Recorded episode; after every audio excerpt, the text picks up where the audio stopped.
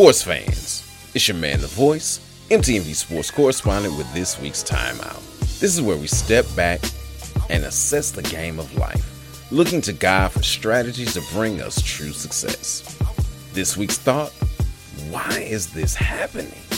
Vince Carter is one of my favorite players of all time. He conducted an interview last week with The Ringer in which he stated he may have played his last game. At the start of the 2019 2020 season, he said this would probably be his last. And in an overtime loss to the Knicks on March 11th, he came in off the bench to hit a three, which may have been the very last points that he'll score in the NBA. As the oldest player in the league and the only one born in the 70s, Vince has played in the NBA in four different decades.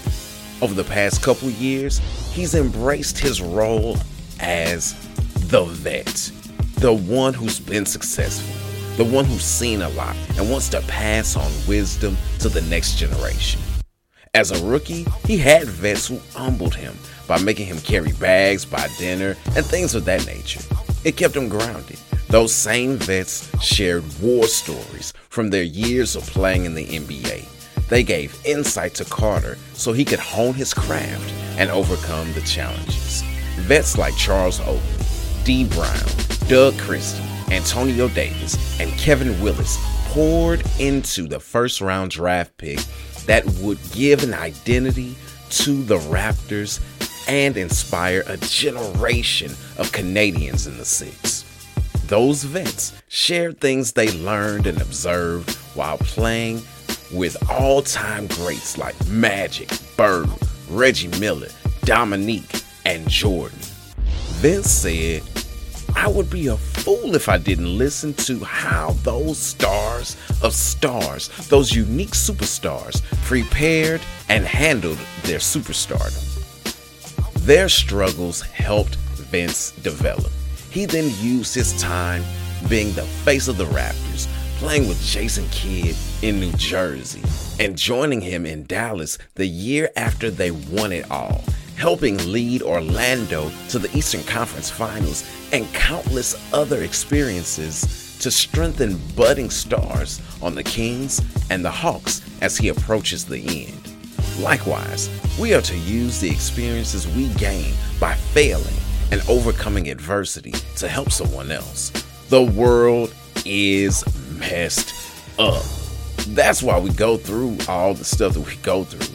What we do with our experiences makes those struggles worthwhile. In Revelations, it says, Those who are victorious in the end times, that they overcame by the blood of the Lamb and the word of their testimony. Contrary to what Lori Vallow and preparing people say, we're not in the end times yet. Voice, I don't believe in all that stuff. Okay, fine. I pray one day you'll change your mind, even if you don't. We've all seen personal trainers, coaches, supervisors, and the like help people achieve more than they believe they could by encouraging them. The principle of hope has helped millions around the world throughout generations. Things will get better. We can look to those who overcame the Great Recession of 2008, those who lost it all when the dot com bubble burst, and those who lived through the crack epidemic of the 80s for direction on how to get through this trying time. As long as flawed human beings are involved, things are going to be crazy we can rest in the resilience built into our DNA as proof that we can survive. So here's the play we all suffer because the world is messed up. Use this to improve yourself and give hope to others once you've come out. It's your man, The Voice, MTV Sports correspondent with this week's Timeout. All right, time to get back in the game of life. Until next week, ready, break.